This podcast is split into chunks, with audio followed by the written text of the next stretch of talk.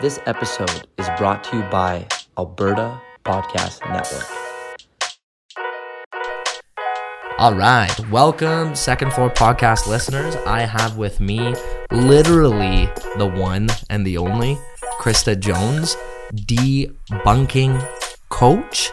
We're about to go into exactly Decluttering decluttering coach. We were practicing this before I went on air to get an idea of the name that we, mm-hmm. you know, hold ourselves to with what we do. And, you know, when it comes to decluttering, I'm excited for not only myself, but our listeners to get an idea of how much decluttering our spaces can promote mental health awareness as far as us becoming more comfortable in our environments and us going back to not only loving ourselves more, but loving the place we call home.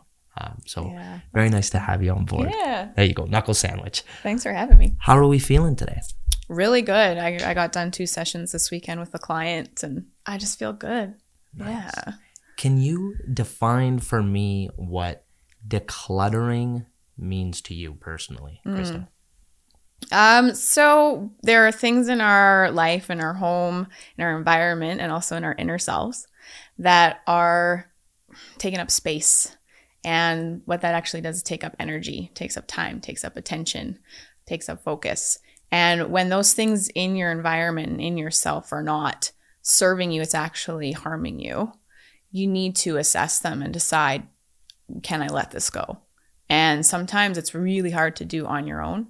So that's why I do what I do to assist people in processing things, talking about things, verbalizing what those items and what those possessions mean to them and why they're holding on to them.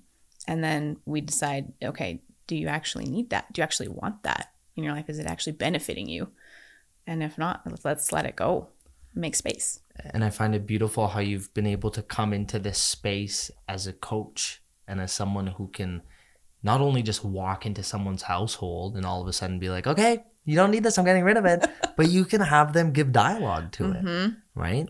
And is this a space that you noticed occupation wise already existed? Or are you, in a way, really a first adopter and you're starting to, you know, make a name for yourself in a very untapped industry? It's interesting because professional organizing has been around for about 20 years. Um, it is just not well known at all. Uh, we had Marie Kondo come on Netflix uh, about five years ago or so. I think that's how long that show first launched. And then um, The Home Edit, Get Organized with the Home Edit, was the most recent one that came on Netflix. And that's when the industry took off.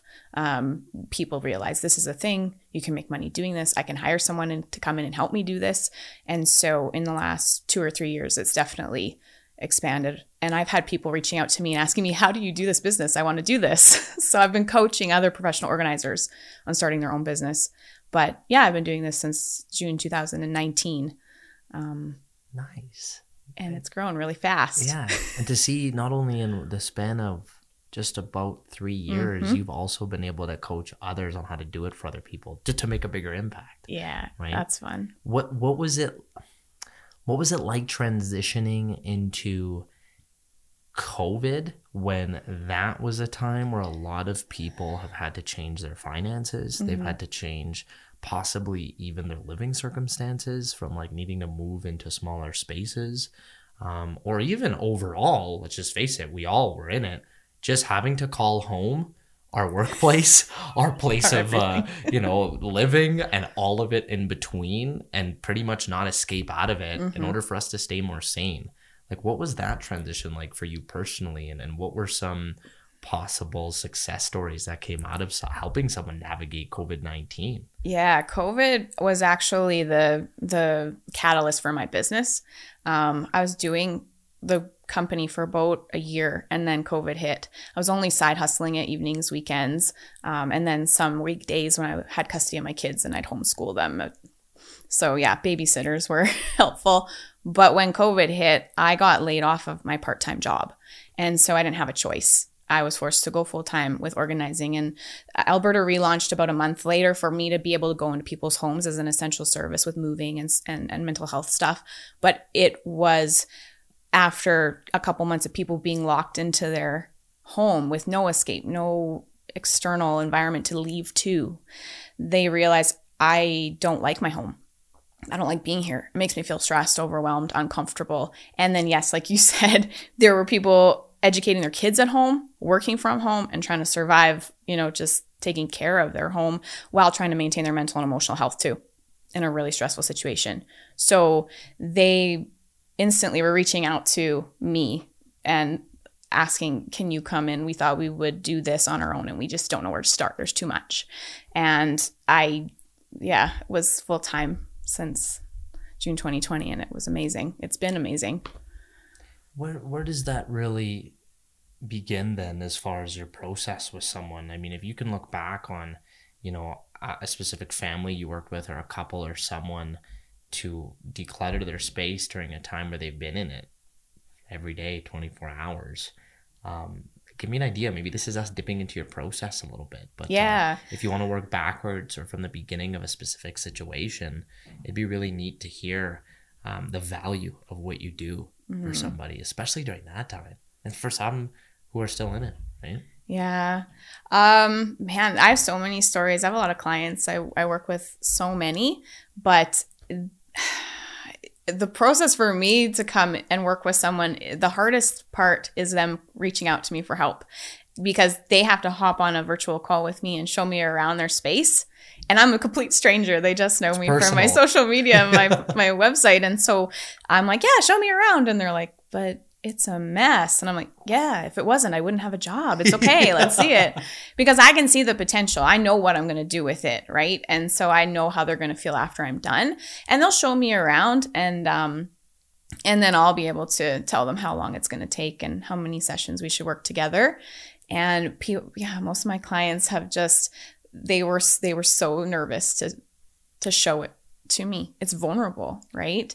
You're being super vulnerable to show your space um, because there's a lot of emotions connected to that and uh, embarrassment, shame.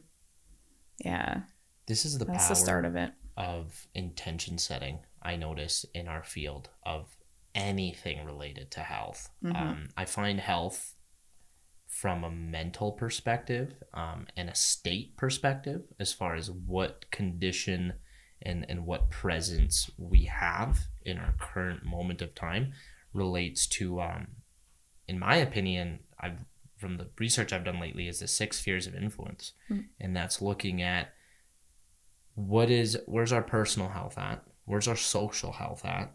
And then lastly where is our environmental health and I feel like that's something that you are owning yeah. right now for people is like the environment in which you've situ- are situated in, mm-hmm. where you're sleeping, how your kitchen is set up, right? I'm just thinking now of sleep and food. Yeah. Right? Like yeah, those are two big rocks in our home when you think about it. Those mm-hmm. are the mm-hmm. two main essentials. How is that placed and is it serving you properly mm. outside of how you're treating yourself and, and your social support system? And now is it a motivational issue or is it an ability issue? Mm-hmm. And now when you take it from a generational perspective, it's like, okay, well, what were you shown growing up? Or what you know, what were you seeing growing up that you have now just let continuously happen?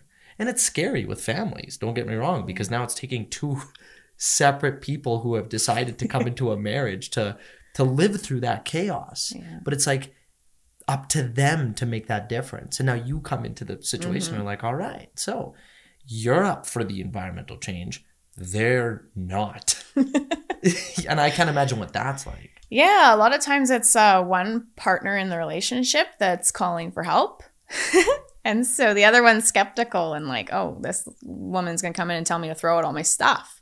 You know, and I, that's not what it is at all. I come in and I definitely am a relationship counselor during our sessions and I'm a, you know, a parent child counselor during some of our sessions because you have a lot of emotions in that home that are affecting everybody's daily life.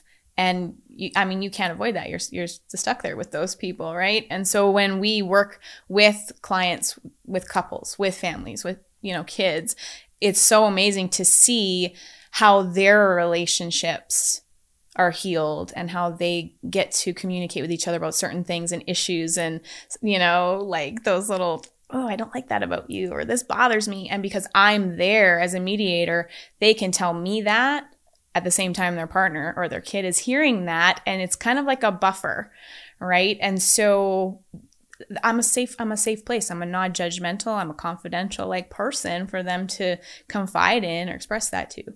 And and there's a lot of healing that comes with that. When you finally get to say what's been on your mind or what's been bothering you, you get to let that go. And for me to facilitate communication between family members is huge. It's super super super important to me. Is it very case by case depending on you choosing to have that conversation with everyone at once? Or are you like we're gonna do everyone at once. We're gonna do everyone individually and i'm gonna investigate the situation no i'm super like go with the flow kind of person where if i'm feeling something is an issue i will touch on it to see how the client responds. If they're full on like walls up i'm like okay no problem we'll just move on to the next thing. But if I feel there's some give there and they're like, oh my God, she's asking me this, I, I have never told anyone this. And often it'll come out of their mouth, I've never told anyone this, but. Mm. And I mean, sometimes this is our first session, the first time ever meeting in person, and they're telling me deep, dark secrets or things that they're really struggling with.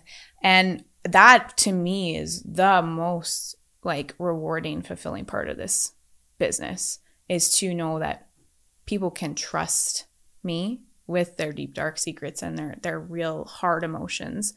And then they can find healing and work through that. And sometimes it's just really being intuitive being sensitive and being willing to listen. They don't even need you to fix it or give you advice. It's just somebody to listen that's very powerful that you said that because then it's like okay well this makes sense why you have things the way mm-hmm. they are it may look like chaos to me or your significant mm-hmm. other but the fact that you've been able to share this it makes sense why you're doing it and yeah. if it's healthy for you and if that's how you choose to heal then so be it and sometimes okay. they don't realize it until they say it out loud they're like wow i just realized that wow yeah this episode is brought to you by park power your friendly local utilities provider in Alberta, offering internet, electricity, and natural gas with low rates, awesome service, and profit sharing with local charities. Shop local. In Alberta, you get to choose who to buy your internet, electricity, and natural gas from. If you choose Park Power, you are choosing a positive local business. Plus, Park Power shares its profits with local not for profits that are working to make a difference for their communities. Shopping local is very important to Park Power's owner, Chris Kozowski, and we love local here at the Alberta Podcast Network. So it's just a great fit. Learn more at parkpower.ca. What would be some examples of what you see in decluttering, right? So I'll give you an idea of what I sure. first comes to mind, especially for listeners who are like, okay, decluttering, okay, what's going on here? First thing that I think of is um, hoarding, mm-hmm. right? Like that's the first thing that comes to mind is like here I am with, and I wanted to show you beforehand, but I'll show you after. I have my comic books that I just never touch. Mm. I don't even touch for years. But to me, that's a staple of my childhood, yeah. right? It's in a corner somewhere. It's not bugging anybody. no one even knows it's there, but I have every single one of my manga books I used to read, right? Bleach, Naruto. And there's a time in my life where like I would take all my birthday money and spend it on it. I haven't even read half those books, but I'm like, ah, childhood, mm. right? But to me, I'm I'm not like a super hoarder, but I'm like, okay, I know that doesn't need to be there, but I'm keeping it because it reminds me of those golden ages. Nice. So on your end, like what else besides hoarding do you notice you're decluttering for people? It's interesting because what you're talking about is collection. And what I'm hearing you say is that it has positive memories associated with it. Your childhood must have been great, like or mostly great, mm-hmm. so that you or even just your your your moments of buying that item made you feel great, right? It gave you that that oh this feels fun or I enjoy this, and you probably read them, which probably gave you some escape and some you know fun and, and excitement in your life and so there are those positive emotions connected to that item and to collect those items that make you feel good, or as Marie Kondo would say, spark joy, is awesome. And I think that that's great. I think if you have the space to store that kind of a collection that brings positive emotions and memories into your your being, mm. that is the kind of stuff that we should surround ourselves with. Those are the kind of things we should have in our life. The problem is, or the issue becomes when those things start detracting from enjoyment of life, when they start stressing us out, when they start becoming a burden. And sometimes collections can become overwhelming, or you have too many collections of things.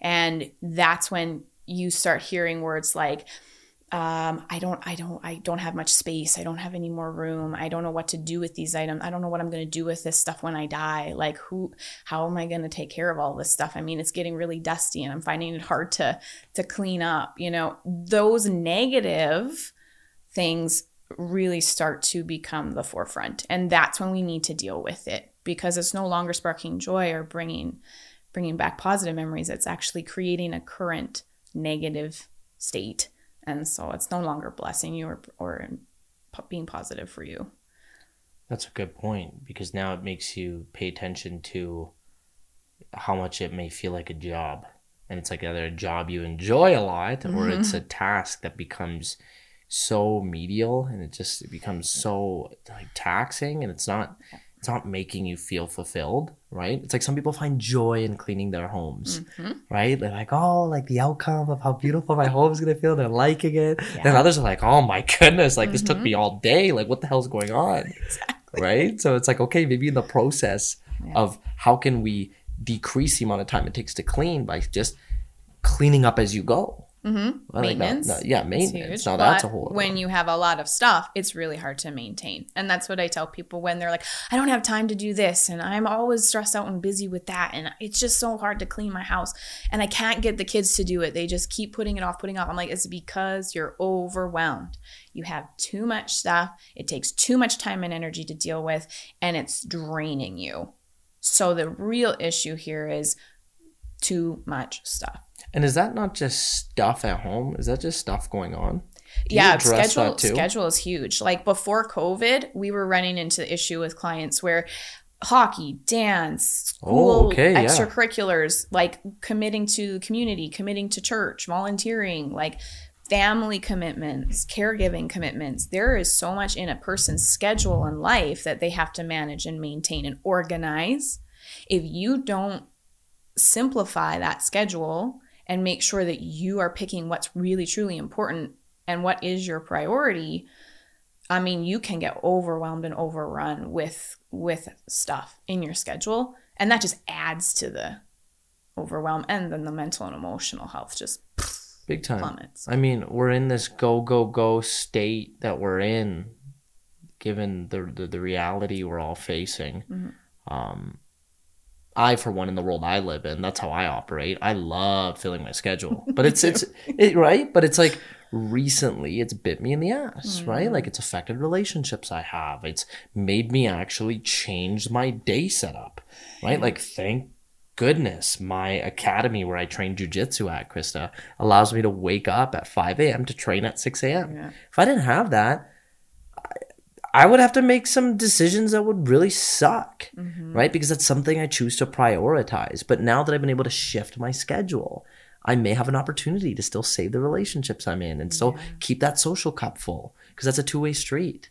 You know, it's not yeah. fair to make others feel like they're at the bottom of the priority list when you're saying they're a priority, right? And mm-hmm. I think that's a mm-hmm. really tough thing is we have to take stock in in seeing okay, like what am I like? What does my day to day look like? And I've mm-hmm. I recognize this is psychological because for me, where it comes from is since I was nine years old, I've went to school, went home for a little bit, um, and by a little bit, I mean like dad's like, drink your milk and then let's go martial arts. And I'm like, okay, go, go, go, right? Yeah. So I drink my milk. I go to martial arts. That's my evening activity every day, yeah. right? Go train from like 4.30 to 7.30 come home dinner homework repeat. Yes. We just did the same thing. Yeah. but now i'm like oh my goodness now like i i want to make sure i'm sharing a life with someone that i love and it's like they deserve time. Mm-hmm. and, I, and i have to make sure i get my work and my me time done possibly before i could give them that time. Yeah. And that's the tough part because i feel like that's what can make or break uh, to a degree relationships. Yeah for sure. And i mean you are hopefully a priority in your own life. And sometimes we put ourselves last and we're saying yes to so many things and so many commitments and so many responsibilities and so many people that we burn out and it's really hard to recover from that. And I think that was one of the things that COVID gave people was like a pause to say, we're stopping all of this and you are staying home with your people and or with you yourself alone. I mean, that was like completely revolutionary for so many people and it made them realize like a lot of things about themselves, about their relationships, about their family, about their home. And I think it was actually really good, to be honest. Mm-hmm. I agree with you. Everything just stopped so that people could have time to think, time to talk, time to process, time to assess what has not been working and we've been avoiding it. We've been ignoring it. We've been escaping from it by going out and having dinner and going to the movie and doing fun stuff to like distract from the actual issues that are making us actually very unhappy or miserable. And now we're faced with the reality and we have to deal with it. That's so true. On a personal level, did that happen to you at all during that time? Um, I mean, I had dealt with a lot of other stuff leading up before COVID, so not really. During COVID was a breakthrough. COVID was like ah freedom because I saw I I honestly um have always been a person of like self awareness and and reflection and dealing with things that I are issues for me and working through stuff. Yeah. So when I saw that happen, I was like, oh, everybody's getting a real chance to like reflect on their their situation. And so for me, it was more of what do I want to do during this time? And I didn't have a lot of downtime, to be honest, just because I did work for most of it. They laid me off. I had a month off, and then I went full time with the with the organizing. So, and then I was really busy.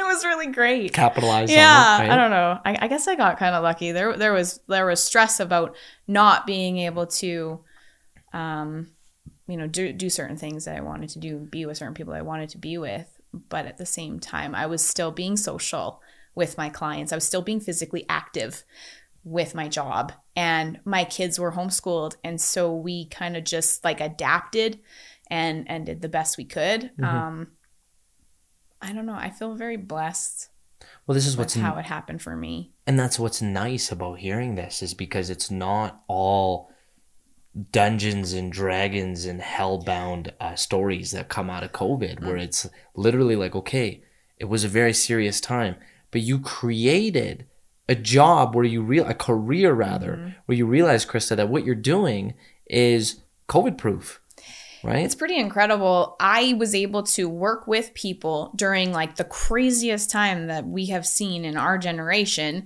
and tr- help them transform their homes but also transform their lives see them let go of things and release burdens and heal and be set free have relief have peace i mean i was able to give people that with what i do during the craziest most difficult time that our world has seen in a long time And that's the thing. I'm really curious to know this. You've been able to go into strangers' homes. You've been able to walk into situations like you are like like I have so much data and research I could expel out of you right now, and I'm so excited. But like I'm I'm wondering like where do you think as as as uh, human beings of 2022, what are we doing wrong in our households? What are some things where you're noticing like hey, like from everything I noticed from all the homes I've, I'm, I'm in, we're, we're going about it wrong with X, Y, Z, as far as the overall routine and structure and outline, right? Because everyone Yeah. talks about it. We all need a home. We all need a roof over our head. But then no one goes, how are we structuring it? Right? Yeah. That's like, what, what do you think from point. what you saw and have seen is just absolute like, hey, if you're doing this right now and you're listening, here, here's some free Christa Jones decluttering coaching advice right now. Man, uh, there's quite a few tips. Like I would say for the average family with children, your kids have too many toys. Um, they are expected to maintain, clean up, and manage too much crap. it's just completely unrealistic and it's unnecessary. I have traveled to a lot of countries and seen children with very few things. They are lucky to have a soccer ball and they are perfectly happy. They have massive smiles on their faces. They're having fun. They're they're, you know, get getting physical activity. I mean, it was it's just your children do not need all that stuff. But the reason they have all that stuff is because you feel guilty for not having time for them. And so, in order to feel better about the fact that you work too much or you're too busy with all of your extracurriculars or you're just too tired and burnt out at the end of the day to really engage with your child and have quality time, you're filling that void with physical items that is actually damaging your relationship with them even more. Because it's not about giving them things. It's about giving them your attention, giving them your care, giving them your concern, and them knowing that you want to connect with them. So, that to me is one of the things that COVID was beneficial for, in that I, as a homeschooling parent, understand what it's like to be home with my kid all day Okay. And then in the evenings and waking up in the mornings, like you get to realize who your child is and understand their strengths, their weaknesses, their quirks, their their real needs, their love languages. Um, I think having that opportunity to have kids at home full time really force parents to to to face the reality that I don't know my child. I talked to a lot of families who were forced to homeschool and they were asking me for advice. And I'm like, don't do the school. Just turn off the computer and tell the tell the school you're not doing the online work and spend time with your child. Like this is a traumatic experience we're all going through. It's not about school. Who cares? You need to be there for your kids and you need to let them know I'm struggling too. Be real be real with your kid and have real communication and real in-depth discussions about what you're both kind of dealing with because that's where the relationship and the foundation comes from is that communication. And then you can do the kid will be able to do anything once they have that solid foundation with a parent and that confidence that yeah no matter what I do or no matter if I mess up mom's there for me. I can go and talk to her. Dad's there for me to support me. I think that that's just what COVID and being working with families and seeing the stuff that they have and seeing relationship issues, um, that that's stood out to me the most over the last two years. Wow, that is that is heavy, and yeah. I I connect with that to many different degrees. I mean, first and foremost, for me being a kid, where I personally um, was very spoiled and I've had very hardworking parents mm-hmm. um, who like I felt needed to work that hard in order to just survive. Yeah. As uh, parents who've you know immigrated to Canada and mm-hmm. who needed to put in that time and effort, and you know someone like my father, where I've I've craved growing up. You know, I wanted to spend more time with him, and yeah. and even with my mom, and they they at moments they just couldn't because the business was also their baby, mm-hmm. and they've given me so much and how psychologically that affects how then we show love yeah. to our significant others and do how we do things when we're dating. And it, it hit me because I'm going through this mm-hmm. actually quite recently, and that's why it strikes a chord is like you've got loved ones that they say all they want is your quality time. Growing up, that's all you wanted okay, so how it was dealt with at the time, and uh, no disrespect to my parents, I love them to death, but mm-hmm. like they felt like, okay, let's keep them entertained, let's keep them doing something. So yeah. here's a brand new this, here's a brand new that. You're asking for this, we'll give it to you. Mm-hmm. And then now I'm noticing that like same thing. I'm like, okay, you want a quality time. I feel so bad. Let me gift you this. Let me gift you that. Mm-hmm. And it's tough because you just start to repeat things that were done to you. Mm-hmm.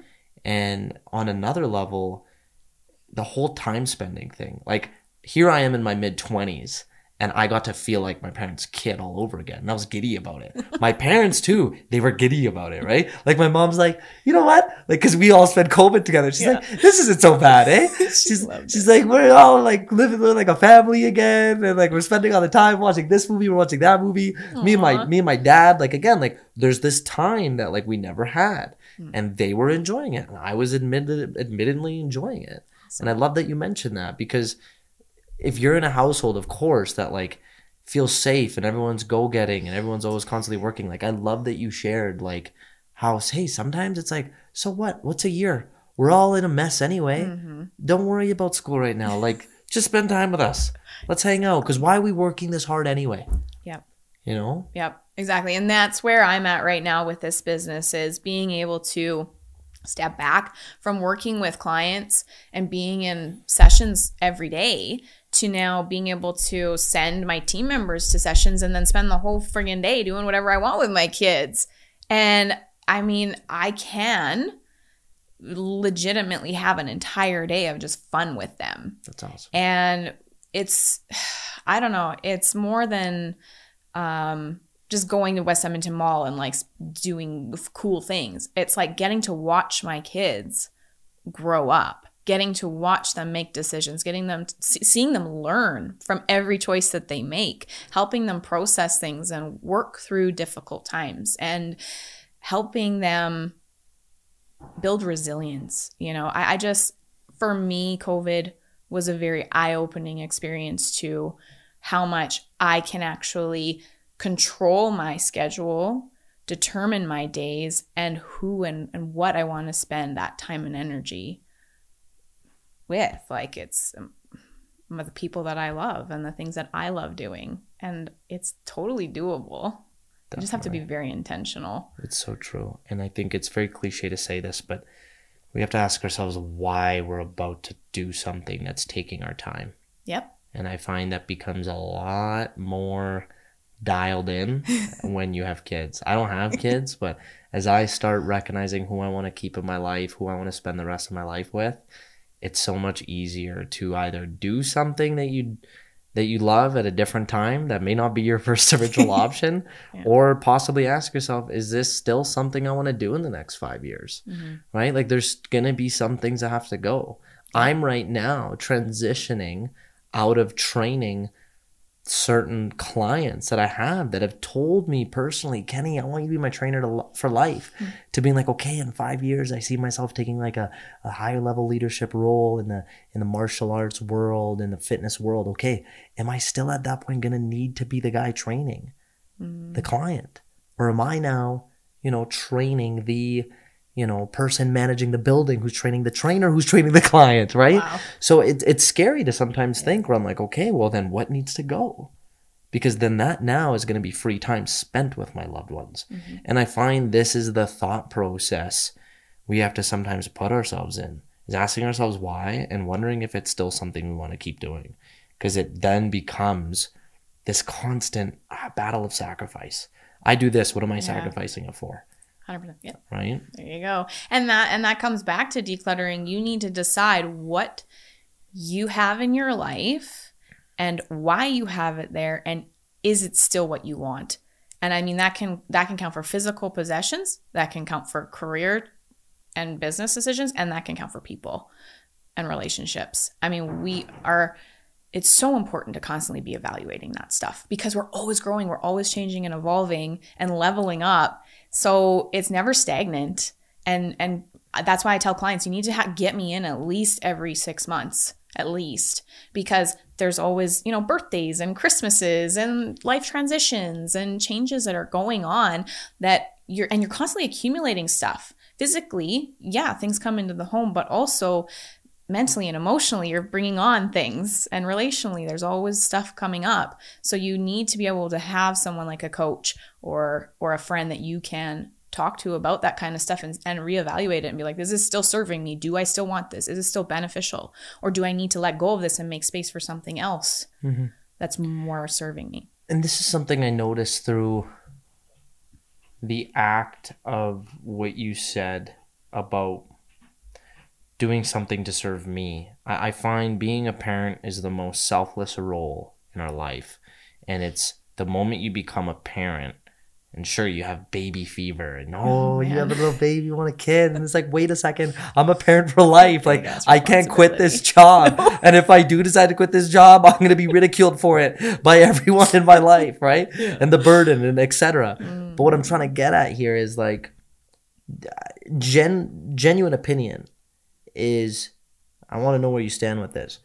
how selfless do we really need to be as a parent when I've seen some parents that I coach and, and, and I actually uh, ask them these questions who are still putting themselves first while having kids. Mm. Yet there's still sometimes that regret, Christa. Where they're like, oh, sometimes I feel bad. Like I should be with my kid. Yeah. Here I am, like working on myself. And I'm like, wait, but wait, while working on yourself, how much more do you show up for your kid? Yeah. And they're like, yeah, that makes sense. Yeah. Then there's other parents who are so ingrained in the life is for their kids to serve their kids and Mm. everything's about the kids that to be honest whether they admit it or not it is mentally unhealthy for them so like i'm wondering on your end with Yeah. like do you think it's healthy for a, a, a parent to situate a mom or dad to, to, to situate their whole environment and themselves to benefit their child and only their child.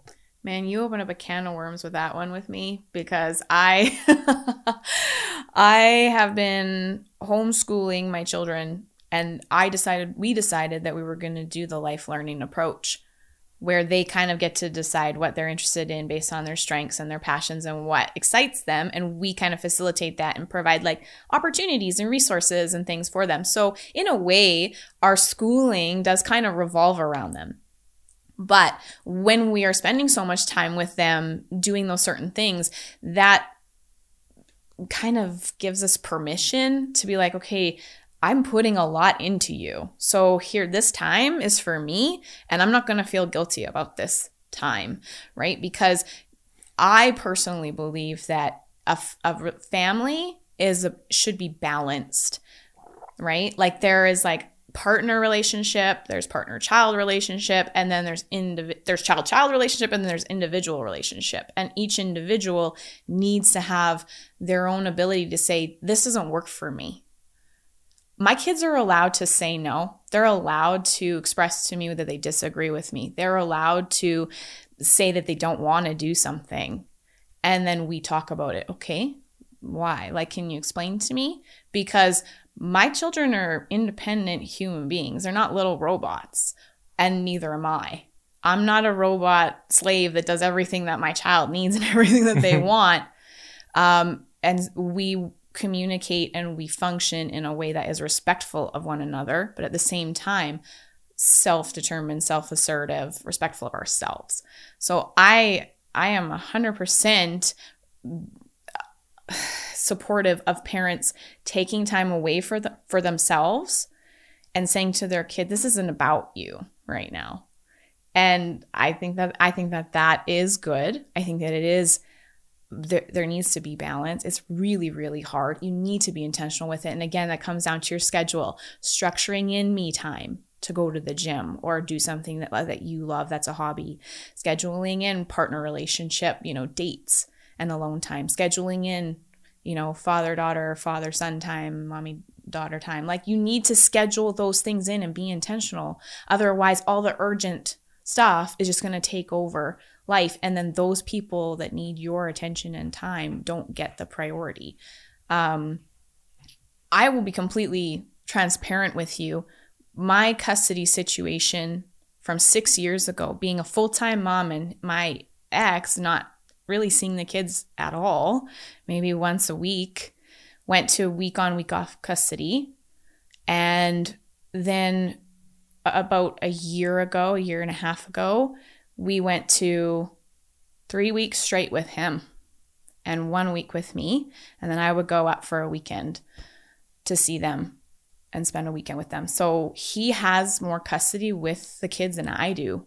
And I felt so guilty at first because I'm the mom. They should want to be with me. I should have them more, you know, like does this make me a, a horrible mother? Um, but that was something that they expressed that they wanted to try. And I'm not gonna be like, well, no, that hurts my feelings. Like I was like, hey, let's try it for three months and see. And after three months of doing it, they I could just tell they were like more stable because they weren't back and forth all the time. They were really happy with their friends and their new community. Um, they just I don't know, they just enjoyed it. And I'm like, I'm not going to mess with this. I'm not going to mess with this good thing. I can go up and see them whenever I want and spend time with them if I wanted to. Like, but the opportunity to work three weeks straight, I'm not going to lie, and then have that entire week off to just be with my kids and then spend a whole weekend. I mean, just focused on them they say all the time, it's so nice, mommy, you don't have to work with clients. So nice that we don't need a babysitter when you're with us. And now think about how much more quality time it's so you're spending. so much better quality. If you were with them for four four weeks, you'd almost argue that it's more. Well, I was in getting the way you're doing it. babysitters to watch them so I could go on sessions. And I felt so bad coming home at the end of the day, burnt out, and I didn't have anything left to give them. This is so much better for us. But admitting this on a podcast and telling people this that. is hard because it's not the normal for people to think, oh yeah, weekend mom. You know, I, I I don't know. It's society in my the back of my mind is like this isn't normal. You're you're you're a bad mom, but they're happy and they we got through COVID. We got through a really horrible time.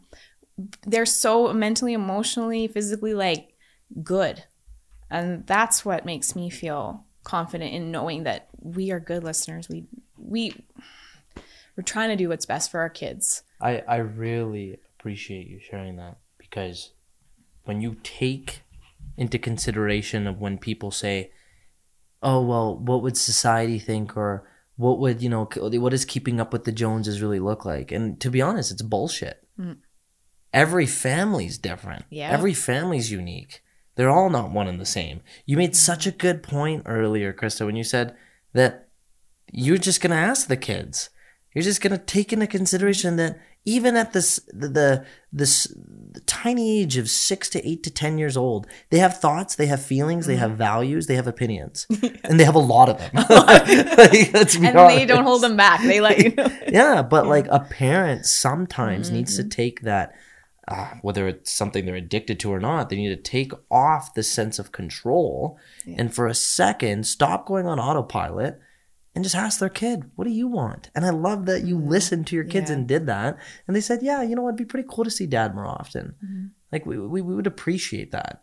And, you know, you let your ego go. And I'm sure if any, any, you know, mother or or family trying to do their best to raise kids with with split custody is listening to this they could kind of consider that yeah hold on what is best for my kid? Mm-hmm. You know what is gonna uh, allow them to be able to move on through this process that is destroying me mm-hmm. but i'm putting on a face is possibly destroying them. Mm-hmm. But why don't i just talk about it? Because maybe some kids will talk about it first that'll be pretty impressive. Otherwise they won't Yeah. they'll follow your steps. Because they do they don't want to disappoint you. They don't want to hurt you. A lot of them feel like um, if mom or dad are upset it's because of me. And i think it's really important to have those conversations with your kids that you are not responsible for my feelings. Mm-hmm. how i choose to respond to this is on me. So i want you to be honest with me and tell me what you need. Tell me what you want. Tell me what you think. Tell me how you feel I think it's a really good growing opportunity as parents. We're that's it's I mean it's the hardest thing I've ever done. yeah wow That's Yeah. not easy It grows me every single day and I'm so grateful for them like I can't imagine being without them, but at the same time I just want them to be happy and Mhm. secure and know that we want them to be able to choose their path and, And that this we is- support them. this is what's scary is like i love that you say that some parents and this isn't every um you know uh, you could say um parent that feels this way from different cultures and backgrounds but it's very scary and unfortunate because we we do have quite a big south asian following where some families almost feel or some children feel guilt ridden in everything their parents have done for them hmm. they now feel the sense of pressure to like give back to their parents but then also raise their own family yet also be there to be there for themselves hmm. and then history repeats itself by them seeing their parents never doing anything for themselves hmm. they did they they lived life to make sure their parents were okay. And then they made sure their kids were okay. And they left themselves last. And it's so sad. It's very unfortunate to see. And then mm. now you are getting first generation Canadians who are now putting their foot down. Mm. They're going, okay, wait, I have to put myself first. Yeah. You know, I, I and if I don't, then I, I can't support you, you know, in a in a loving way or in a financial way or in a, any other way hmm. possible. And you know, I say that openly for, you know, anyone who is a parent or is a child to like be able to start having these healthy conversations with those in their life. Yeah. Because sometimes I've been guilty of it too. You're in your own head about it. You know, you're just you're just thinking something that truly doesn't exist when you could go to your parents and be like, "Hey, like what does support look like?" Hmm. You know, when when we're older. And then you're just to get, "Oh, if, you know, you don't have to do it, but like if you live close and you like are like in our lives and we see you on weekends and you're like, "Oh, okay." Instead of thinking like, do, do we all have to still live as joint families the way you guys did in your previous generation? And oh, if it is that route, because they mm. don't, let's be honest, not everyone is that way. But if it is, okay. If mm. you don't want that at the time of life you're in, discuss it, talk about it. Don't let history repeat itself. Right? So many times making those assumptions really bite us because it can cause this like tension in that relationship that doesn't even need to be there. If you would have that conversation and be honest about what you were thinking and feeling and worried about, and the other person could be like, oh, that's not what I expect from you at all. I mean, you were just like working yourself up for no reason. yeah, the stories we tell our heads, right? yeah, or the societal expectations that we think we need to step up to. That's a big one. Um, yeah, the pressure that that can put on us is just can be unnecessary, Yeah. right? This episode of the Second Floor podcast is brought to you by Inventures, your front row seat to what's next. Register now for Inventures 2022, where you can learn, share, and be inspired by the startups, entrepreneurs, investors, and global thought leaders who are redefining the future. Inventures runs June 1st to 3rd in Calgary and online, featuring more than 150 sessions, over 250 speakers, international keynotes, expert panels, startup pitch invites, networking opportunities, and more. Reserve your pass now at inventures.com. That's I N V E N T U R E S, Canada.com. Now, back to the second floor podcast. On a lighter note, no, went deep. what is something we're doing well? You know, what is something you notice when you walk in a households lately, common theme, or you're like, you know what? It's great that you're seeing something happening that is a constant, it's a norm. Maybe it's something that surprised you. Maybe it's something where you're like, okay, this checks off the box, thank goodness. Right? At least everyone's doing their laundry, right? But like anything where you recognize that it's a healthy, um, you know, positive uh, you could say a tribute to to one's environment going the direction it should be going. Well, with my clients, they've reached out to me for help. They've invited me in. They usually have prepped their family members that I'm coming. They've gotten some kind of permission or buy in. Um, and even though everyone's a little nervous or hesitant, they're open. They're open to try, right? And I think that's where I've noticed in the clients that I've worked with and also in our society in general during because of COVID and this transition is we're open to try new things. We're open to try new experiences. We're open to take a, a shift in our direction and do something a little different than how we've normally done it. And yeah, it's stretching and it's growing and it's uncomfortable, but we are kind of at the same time anticipating like what's and excited about what's good what good is going to come out of this so i think i've noticed a lot of kind of optimism over like shadowed by a little bit of nervousness and, and anxiety but overall yeah working with people who are nervous for the change but also excited for the change it's a very like interesting tension but i think it's good to be open to try Yeah. something new, something different, a different approach. Um, yeah, I mean, a lot of parents were forced into the homeschooling thing. A lot of kids were forced into online schooling. A lot of people were forced into working from home and doing Zoom calls instead of meetings. And then everyone went, wow, why haven't we been doing this sooner? It's so much more efficient. You can get so much more done. I can work at my own pace. I don't have distractions of coworkers coming into my cubicle all the time. Or, Mm-hmm. you know, the kids can do the subjects that they love the most and then we can work on the other things together later.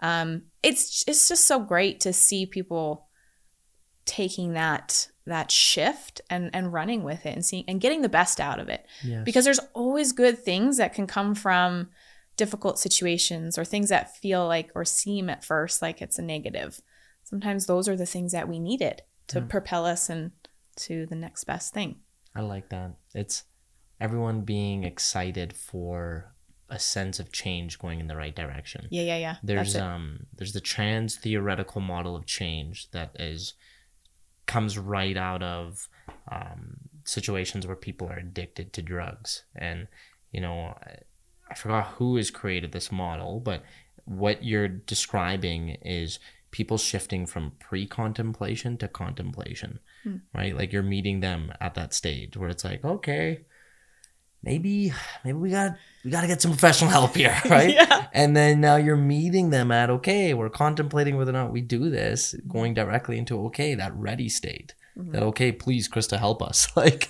we thank you for taking a look at what we need. Let's let's be guided in in a direction you see fit.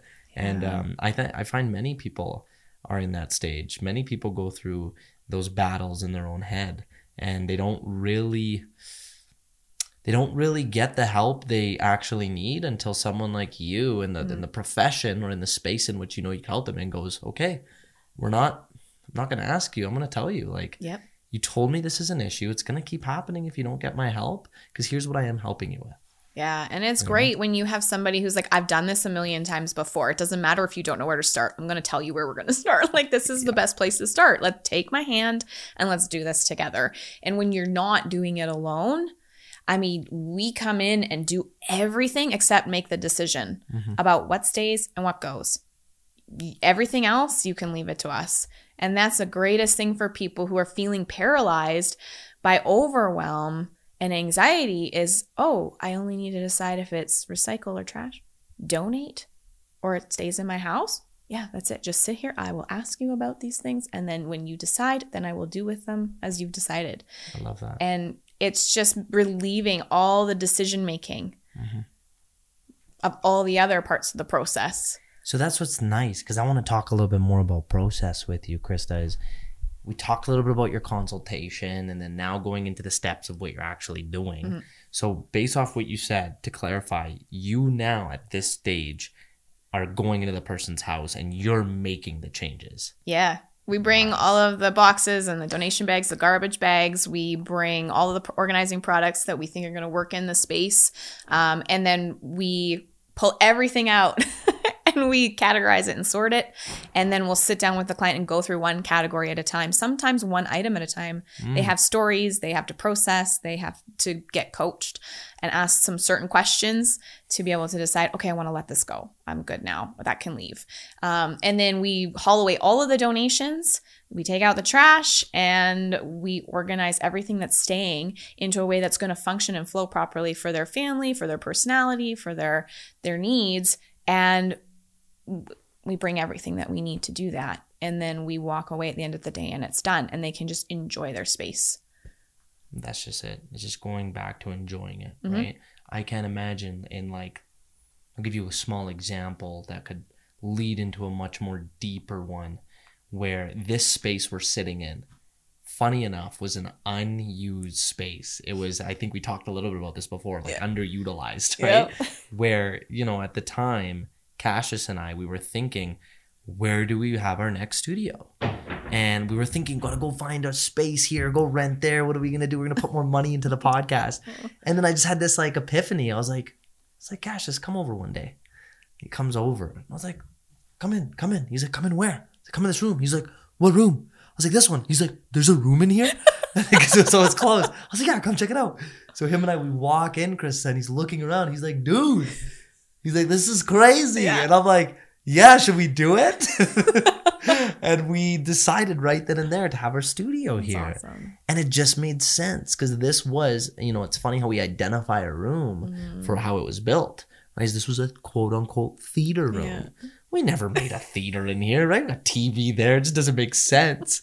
So it's funny when you mention that when it's like, okay, like now you can enjoy a space. Like, what is this space used for? That's up to your level of creativity. Yeah. You know, and, and and now, I mean, on a, on a way more serious note, when it comes to a family member unfortunately passing away, Mm. when it comes to um, downsizing due to, let's just say, perhaps it's a transitional phase and it's exciting. You realize kids are moving out. You are now, um, they say, empty nester, Yeah. Right? And you need to now just no longer live in your home. You live in a smaller home, or for financial reasons, things you know are tightening up. So you need to just take a step back. You know, these are all spaces I visualize you in. Um, I'm just wondering, like, you know, what questions you do ask or you believe if someone out there right now did lose a loved one and they've they're keep they're holding on to their stuff for years, months, days, who knows? But like what advice could you give to someone in that area as far as what questions they should ask themselves or what they should be doing in this transitional phase?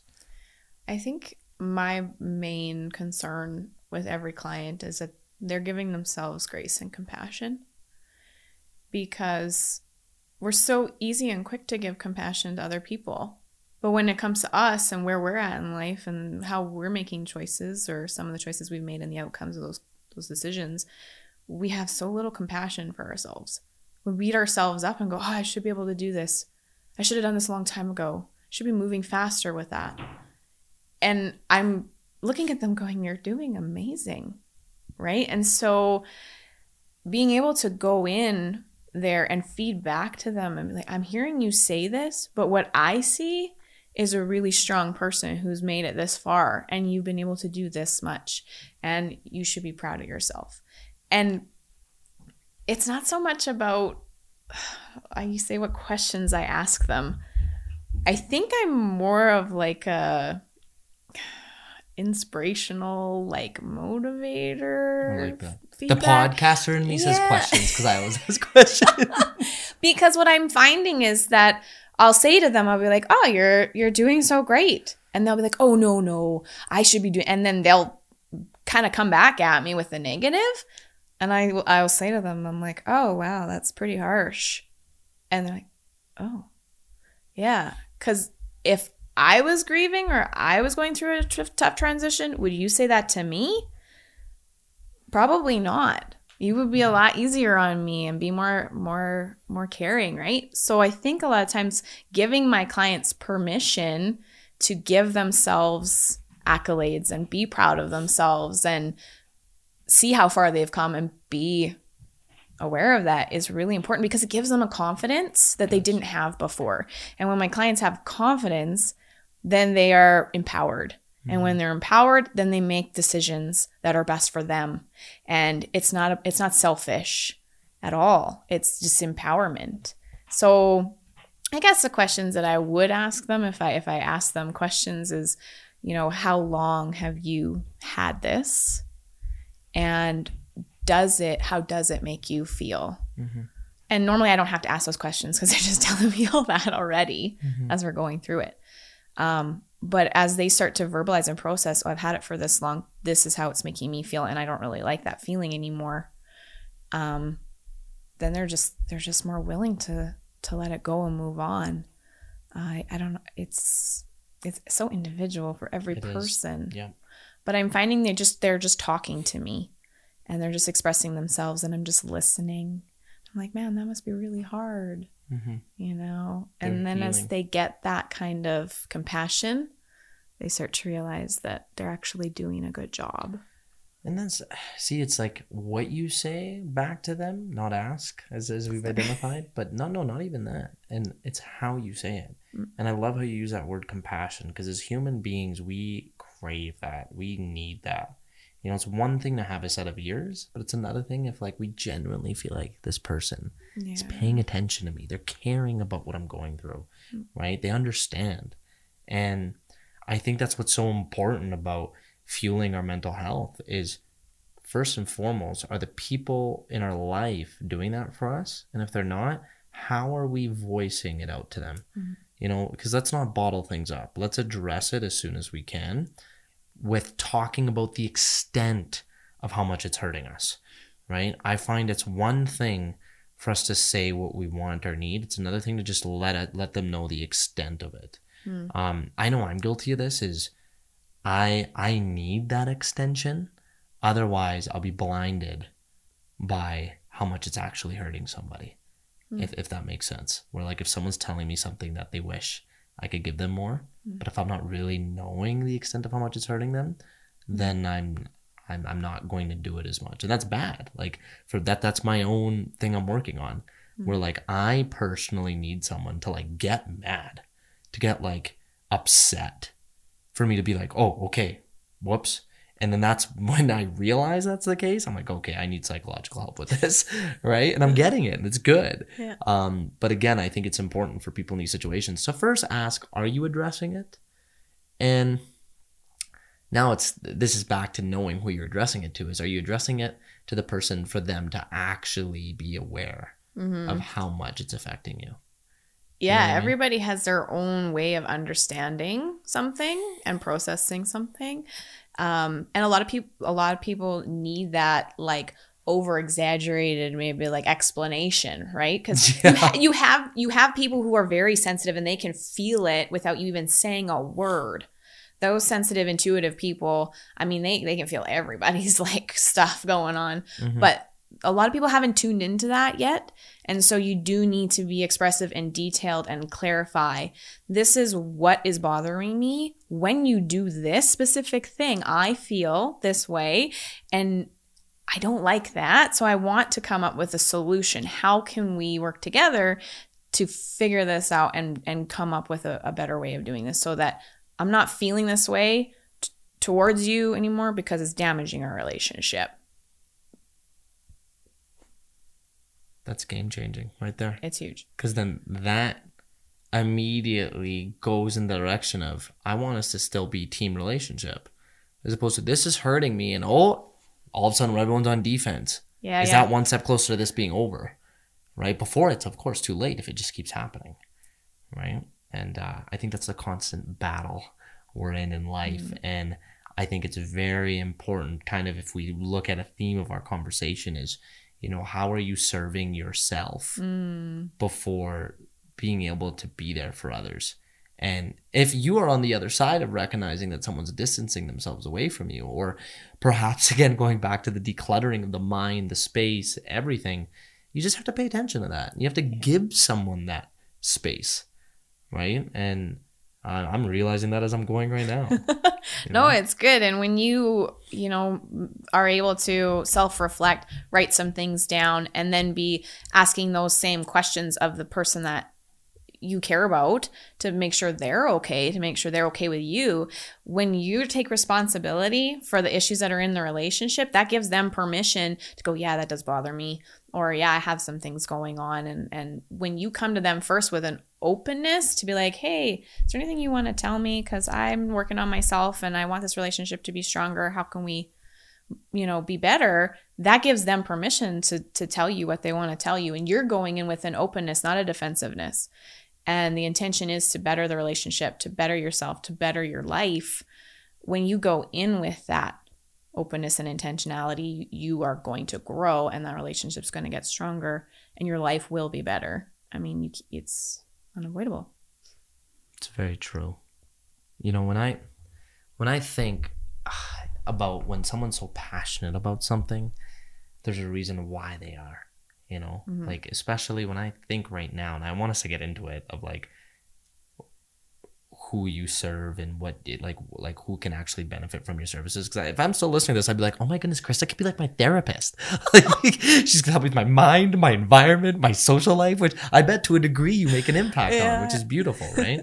but I know we'll get into the specifics of like you know what outcome you can know you can guarantee. But before we get there, um, why do you do what you do? You know, did you have anything that's happened in your personal life collectively, or has there been a moment? Or just overall like what makes you do what you have so much passion for now in life? I am really passionate about quite a few aspects of, you know, the professional organizing business that I run. Uh, a big part of it is the emotional transformation I see in people. I mean, I go in and they're crying because they're embarrassed, and then I leave and they're hugging me and crying because they're relieved, and they're they're they're feeling so good. And that six hours I spent with them could like just completely transform them, and that is a huge motivator for me to keep doing this because it is life transforming and it makes me feel good. Like I'm making a difference, right? And the other part about what I love is being able to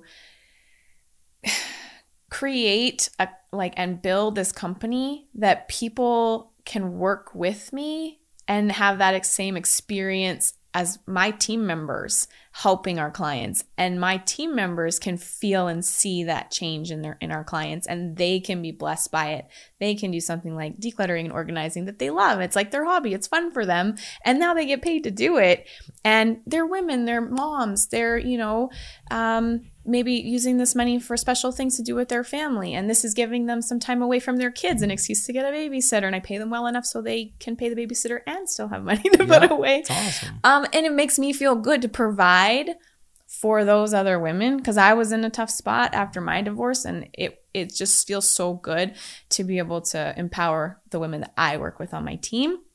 Um, I hire and employ other contractors to do, you know, social media and web design and media outreach and my accounting. I they're all women and I pay them to do that that. stuff in the back end and that makes me feel really good supporting local economy, you know, and and other business women and yeah, I really just enjoy the entrepreneurial aspect of it.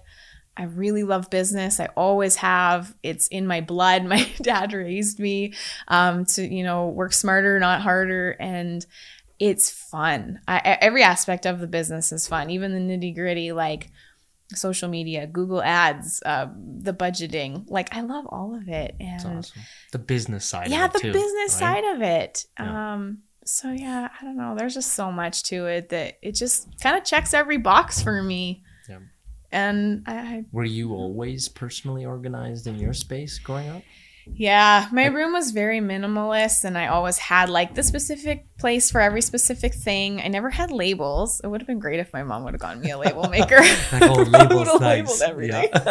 Love it. Uh, but more more than that, I was very organized with my time, time management, Mm. and my schedule. I was always a straight A student because I was very good at you know managing projects you know needed to be done. And I whenever we had group um, activities or the church needed someone to organize some event, I was always like, I'll do it. You know, uh, whatever there was a group you know doing a science experiment or something in school, I was always like the one that would take charge and lead and delegate and assign roles and it just and make sure it got done you know um, so yeah i've been very organized with time management and organizing people leading people spaces Just I wish people could see and feel the energy in this room just to clearly show that you're right where you belong. You know, and I, I think it's important for people to identify with like ask yourself constantly why you do what you do. If you don't get as excited as Christa, then maybe it's not the right thing.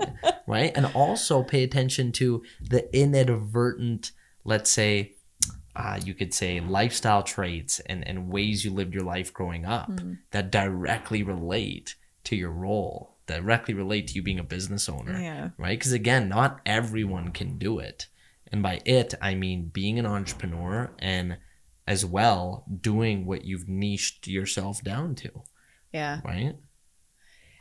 Yeah being an entrepreneur is hard i mean i have a lot of business experience and right from a young age my dad showed that to me and how to do it well and what not to do i learned a lot from what not to do That's too great. so i'm very grateful for him and i learn a lot from people that we worked with you know i I download as much information from smart people, hardworking people, other people that own businesses. I'm so excited to talk to those people and see what I can learn from them. I I just I think it's important that anyone wanting to be an entrepreneur and start something based on a passion that they have or a talent that they have understand the time and energy commitment that it requires to run your own company Yeah, and do it yourself like You have to go all in. it's it's a lot Yeah, it is. And you have to believe in your ability, especially in a service provided industry, Yeah. right? Because it's not like you're just like, okay, it's X amount. Here's what I'm dropping off at your door. Enjoy the product, right? It's like, okay, You are the product. Yeah, Like I am the asset. If they are not happy, it's because they're not happy with me and Mm-hmm. what I did, right? So you have to be confident. You have to be self-aware. You have to be open to, you know, humble and open to admitting when you make mistakes. Um, there's a lot of self-development and growth that has to go into being a, a, an entrepreneur. It's not just about doing the thing. It's about you because you're the one doing the thing and Yeah. it affects everything. You're usually the one doing all the things in the beginning, so it affects everything. You're the bookkeeper, you're the accountant, you're the marketer, you're the you're the CEO, right? You're wondering what to put on for your title. You're like, call me everything. yeah, and you're true, one. You're you're you, you need to figure out the business plan. You need to figure out your service offerings. You need to figure out your pricing. You need to figure out if you're going to make profit with that pricing if you have expenses. So there's just so much to it, and if you don't know what you're doing, there's so many people and so many ways you can get answers and and and figure that out and grow and learn. Um, you don't have to do it alone. And So you true. there's so like all the information's at your fingertips now with all the podcasts and people you can listen to. Yeah, the fact that you could connect with someone on air and share it to the world, it's amazing. Yeah, it's right? so good. And I'm glad you mentioned like the whole like do your homework and and know like exactly what you're offering, how it's going to be offered and before you put it out there what your price is. I find that super important because ultimately if you're making a business and you realize you want it to be your full-time gig, this is something that you're going to be putting food on the table for. Like it's something that you're going to be paying your bills for. So I find it so important to work backwards. Is just be like, okay, well, what is making a living for me and my lifestyle? Right? It's like, okay, well, maybe for a lot of people, it's yeah, I want to make six figures. Right. And it's amazing that you've actually personally been able to do that with mm-hmm. this business. It's like, okay, if I'm going to make six figures, then how many clients do I actually need to service? How much am I actually going to charge? And if I'm not doing this alone, what are my expenses? Who am I actually going to have to pay out to help me? And I find so many people get excited, right? So many people are like, I could make two hundred and fifty thousand dollars, and then it's like, wait, sorry, man, like that's that's revenue, Revenue, Yeah, dude. That's how much what's coming in. It- yeah, yeah. It's like, what do you have to subtract? And they're like, wait a second, forty thousand dollars. Is this even worth it? Right? And it happens.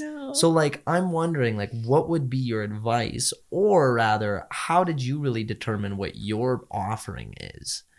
When when you realize like okay this is how much my worth needs to be Yeah.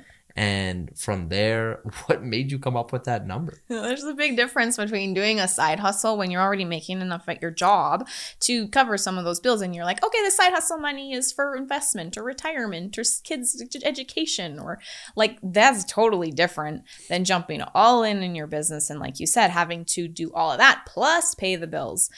It, it's you have to start with your number of.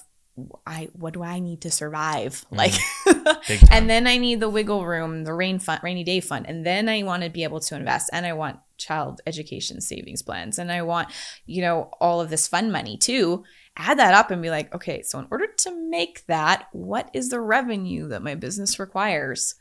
Because there's going to be a bunch of, like you said, expenses, and you do have to work backwards that way, and it's not easy for people Yeah. to it because it you it's a lot of money. You need to charge a lot of money.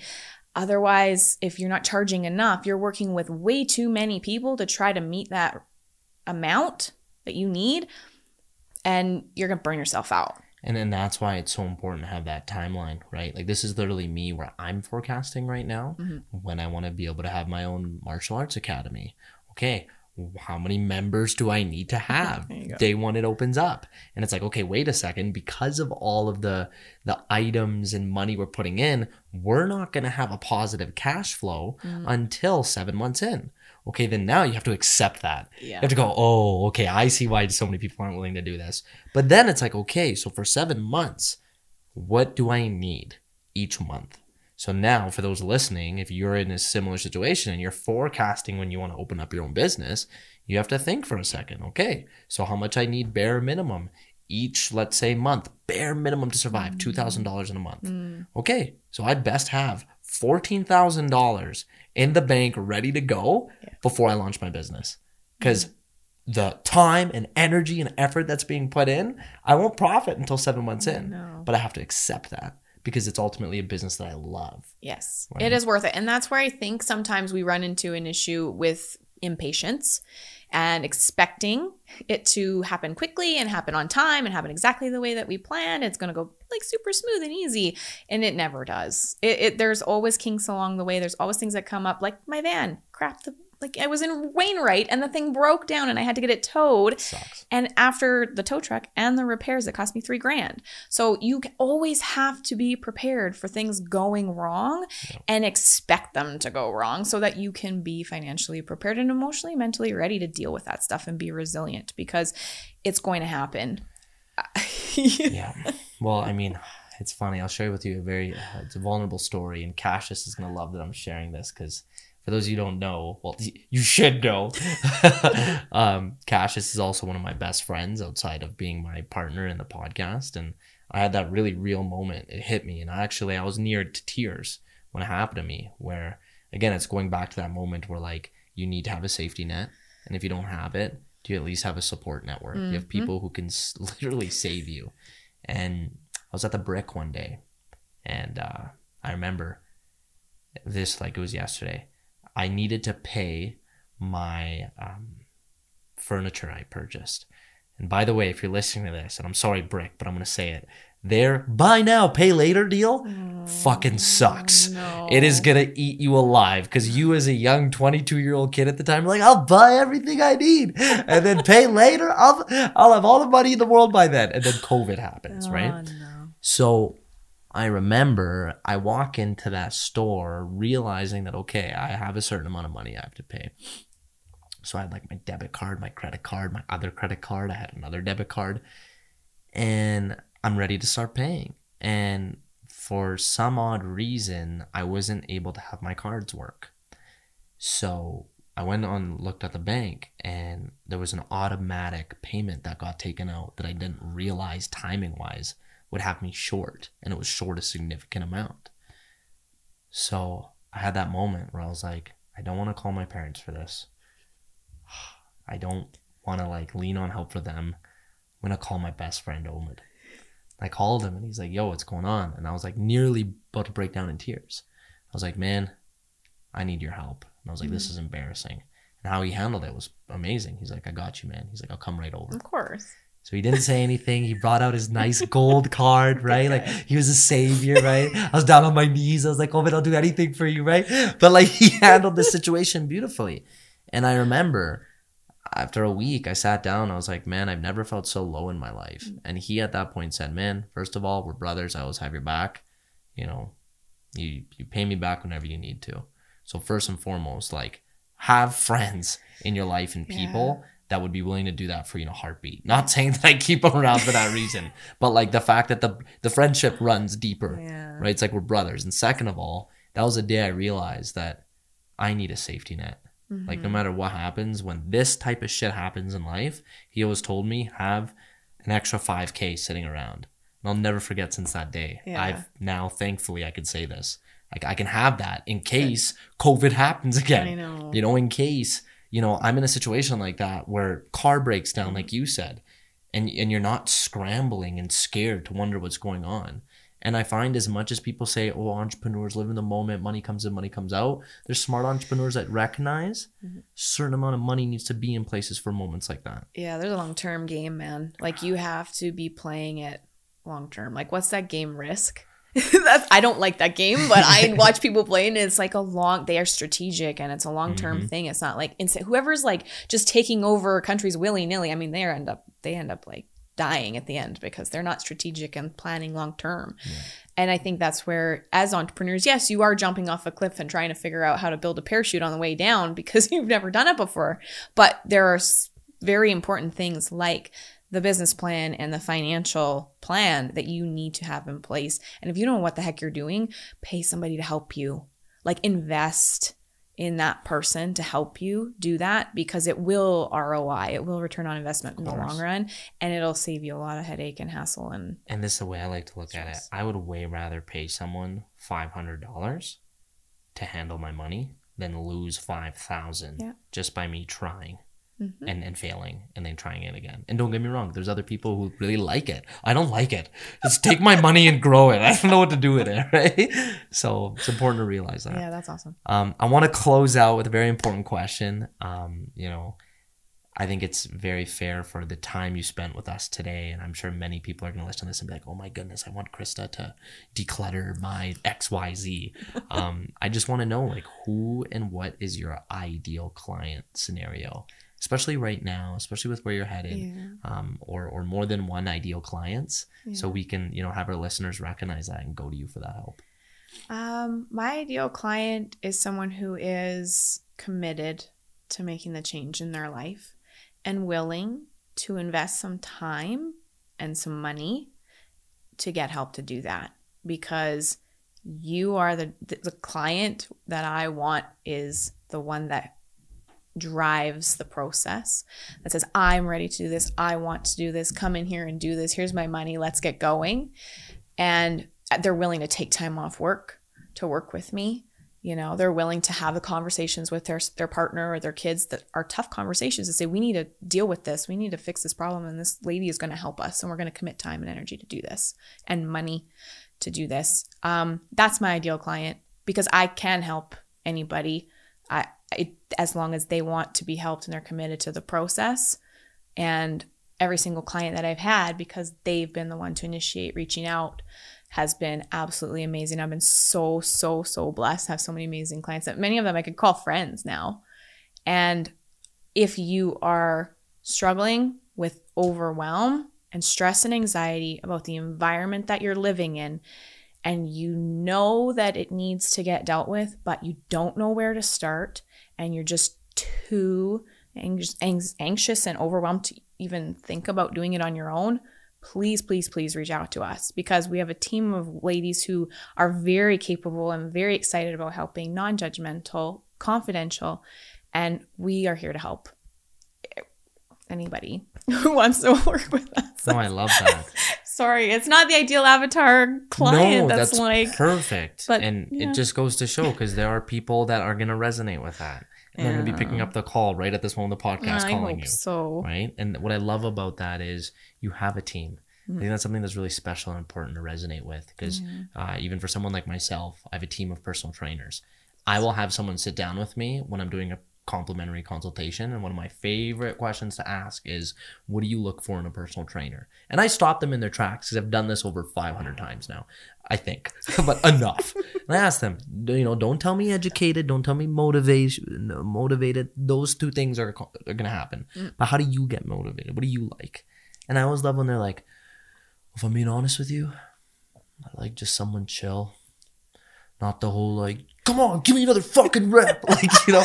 And then i just i say that because i'm like yeah, okay yeah. good. It's i'm important. like this is why i love what i do because i play matchmaker right? I was like mm-hmm. you're not gonna yeah. like me then because i'm that guy right? But again some people like it but going back to you have a team and you have people that like you can go oh okay you're gonna really resonate with so and so Yep. or you're gonna be best fit with me and i find that's what fills that entrepreneurship side. But on the other end is you going back and this is something i want to acknowledge you for christa is you genuinely care about improving someone's livelihood. I think mm-hmm. that's what's exciting is i know a personal trainer is going to be great when they go to me and they say kenny i mean this with every ounce in my body i want to help people. And i go okay what do you mean by help? Like i just want to make them a better version of themselves from like their body to their mental health to like their, their nutrition habits. And they're starting to list off things that isn't even on the job description of what a trainer does. Mm-hmm. However those are things i look for. Yeah. because a great personal trainer or a great service oriented individual in any space of promoting health is someone that's trying to holistically help that person out. Exactly. And that's exactly what you're doing. Yeah, and that's great. I mean, I relate to you on that too, having different team members with different skills, different personalities, different approaches. Some are more minimalist, some are more, oh, what we could we use this for? For something else, you know? And and then they'll all overhear them and like, oh, don't let don't let Christa know that uh, I suggested keeping this item for something because she's like she likes to get rid of stuff. Hide it, right? hide it. we laugh and we joke all the time when we're working as a group because we all have different approaches. And then I am so good at finding, like you said, the, the match make between the client and the right organizer to lead that project. Awesome. And I do it really quick and I switch it really quick. If I was lead and then I find that she's connecting with one of my other team members much better, I'm like, okay, you're, t- you're coaching the client. And I think that's a really important part as a leader is to recognize when your team can do maybe a better job Mm. than you can with a certain um, project or a certain task or a certain client and to be able to to give them that freedom and trust them and and watch them just bl- blossom and and be able to benefit the client and it's so exciting and i love it so much I could tell. I love so it. So much fun It's awesome. And I could tell it does take, you know, a lot of attention to detail and being able to see what someone needs and what is just a want and isn't servicing them, right? Mm-hmm. So um I'd love for us to have you share you know, if anyone wants to do this as a career, you're going to be my go-to. I'm just going to send people your way. You're my official HR decluttering master. But if someone wants to do this or like as a career or if someone is looking to be your next client, how can they uh, be in touch with you? my website is the best place to start. It's rosecityprofessionalorganizing.com. And there's buttons all over the website that say book your free assessment or book your discovery call. And that could be for um, your home, your your office. It could be for your schedule. It could be for your business. And if you're interested in becoming a professional organizer, um, I do interviews if you want to work for me. Um, and then I do coaching. So, and not just per, for professional organizers, but for any entrepreneur that's interested in starting their business or growing and scaling. And you can book a, a coaching call with me or apply to be a long term coaching client because that's a real passion of mine, especially working with women who are wanting to start and scale a business that meets their financial needs, but also their time and their schedule and their family needs and fulfills them and makes them just light up, but also financially benefits them. See, this is important. Christa Jones, ladies and gentlemen. We are going to decrease divorce rates. We're Oh, going to increase happiness. Like this, this is going to be amazing. the world, baby. I love it. And uh, no, without a doubt, this has been a joy to chat with you, and I'm so excited to follow and continue following your journey. right? you. Uh, this, you know, I'm sure you won't mind me sharing this, but for those that don't know, I mean, this is with what I'm about to share. Uh, kudos to your team and just your level of, uh, you could say, um, direction you take and, and asking for something you want. And, you know, I just love that you and your team member reached out to us to have you share your story and beyond. And I want to be honest, I'll share this on air. We get people who do that. But mm-hmm. at the level you guys have did it, have done it, where it's like you know a beautiful like PDF file sharing what you're about, what the business is about. That's just you taking things to the next level. What? You mean it was professionally organized? it was clean, right? so I I'm so grateful that you had me here. I this I do this so that people will know that we exist and that we want to help them. The more ears we can reach and the more people that see and hear the, these these interviews, the more people we can help definitely, because they'll know that we exist. it's very exciting. I Thank you so much. Is there anything else you'd like to end off with that you feel like we haven't uh, gone over? Any last words? Um, follow me on Instagram Hey. at Rose City Organizing because that's where all my before and afters are, and people call it organization porn. So hey, it's I great. like that. If you want to get stimulated, you know where to go. that's awesome. Well, that's a wrap. That's a wrap. Thank you so much, Chris. I appreciate you. That was Thank you, awesome. Kenny.